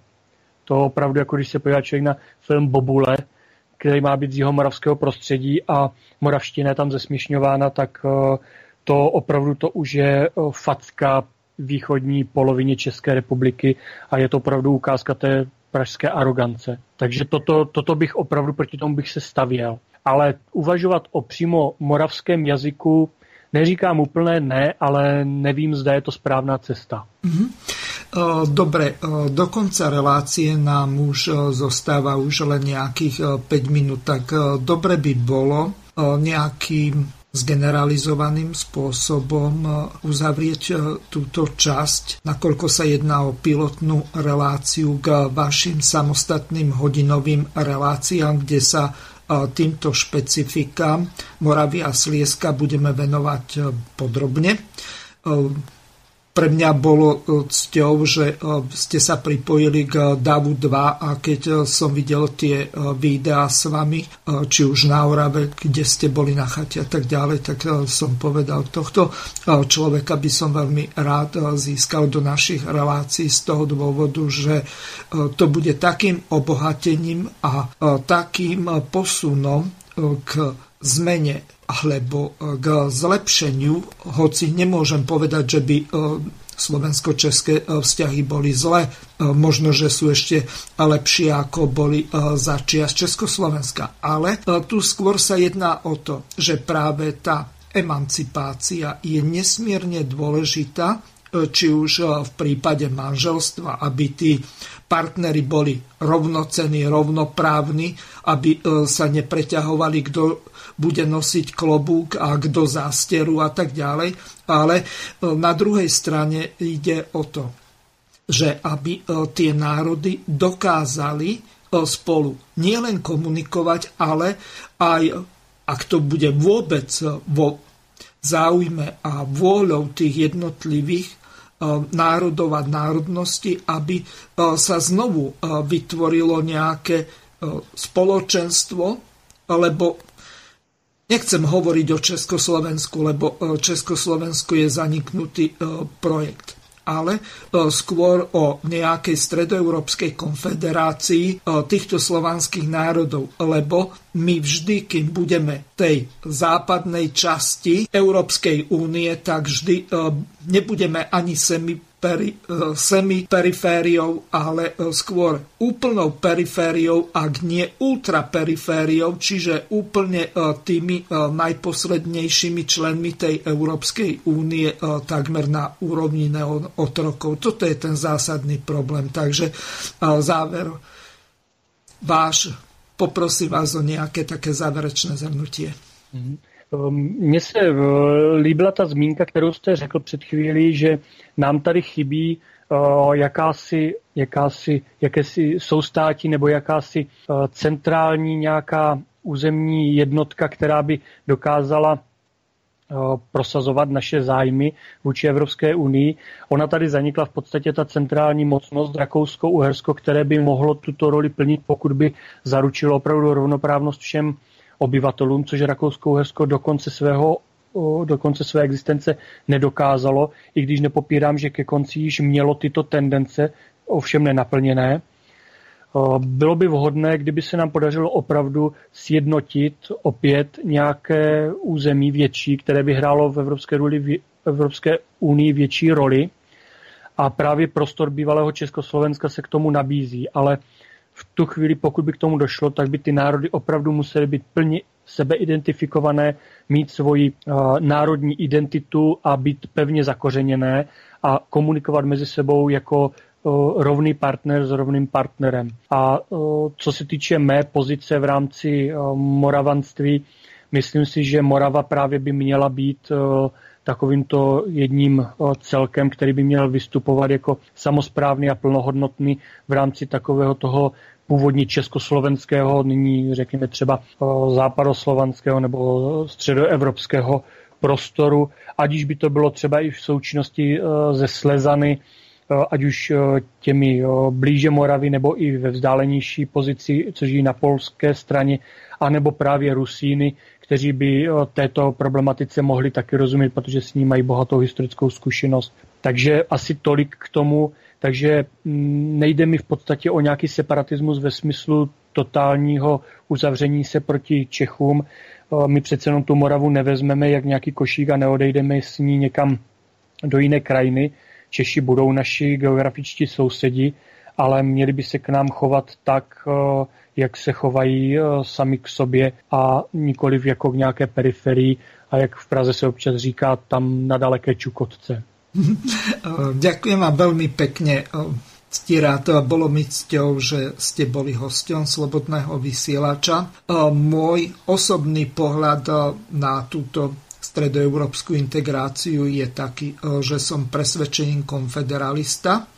To znamená, že tak ako som sa počas tej relácie zmienil, tak presadzujem to, aby tieto jednotlivé národy bývalého Československa, vrátane podkarpatských Rusinov, mali svoju emancipáciou vydobitú svojbytnosť, svojprávnosť a súnáležitosť vrátane tých jazykov, tých, nechcem to nazvať menšin, lebo ak je e, niekoho viac ako 1 milión, či už Slezanov alebo Rusínov, tak ťažko hovoriť o nejakej menšine. Možno proti 4,5 miliónu Čechov alebo 4,5 miliónu Slovákov alebo 4 miliónov Moravanov, ak tieto štatistické predpoklady či ščítania sú vôbec relevantné, lebo ťažko povedať, že kto ku akej národnosti sa pri tom ščítavaní ľudu raz za 10 rokov prihlási.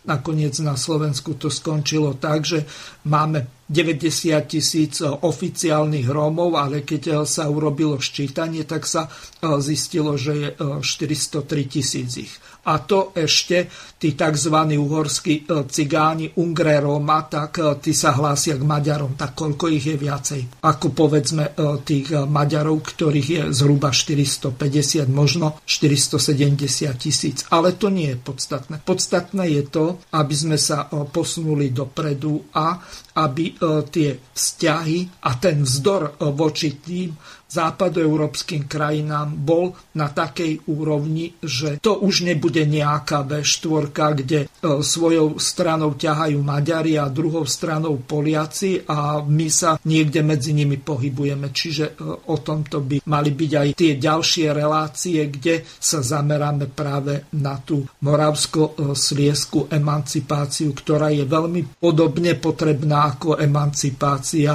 Rusinov na zakarpatskej Ukrajine. Takže ešte raz vám veľmi pekne ďakujem a teším sa na ďalšie relácie s vami a našim poslucháčom prajem príjemné počúvanie ďalších relácií a samozrejme, tak ako som v úvode povedal, pre pána doktora môžete písať na e-mailovú adresu studio.bb.juh zavináč gmail.com nepíšte na tú e-mailovú adresu s domenou Slobodný vysielač, lebo to príde do iných relácií a sa k ním nemusím vôbec dostať. Takže toľko na vysvetlenie. Lúčim sa s vami a teším sa na ďalšie relácie s pánom doktorom Stiradom Musilom. Do počutia. Na záver krátka upútavka na novú reláciu s doktorom Stiradom Musilom Emancipácia Moravy a Slezska.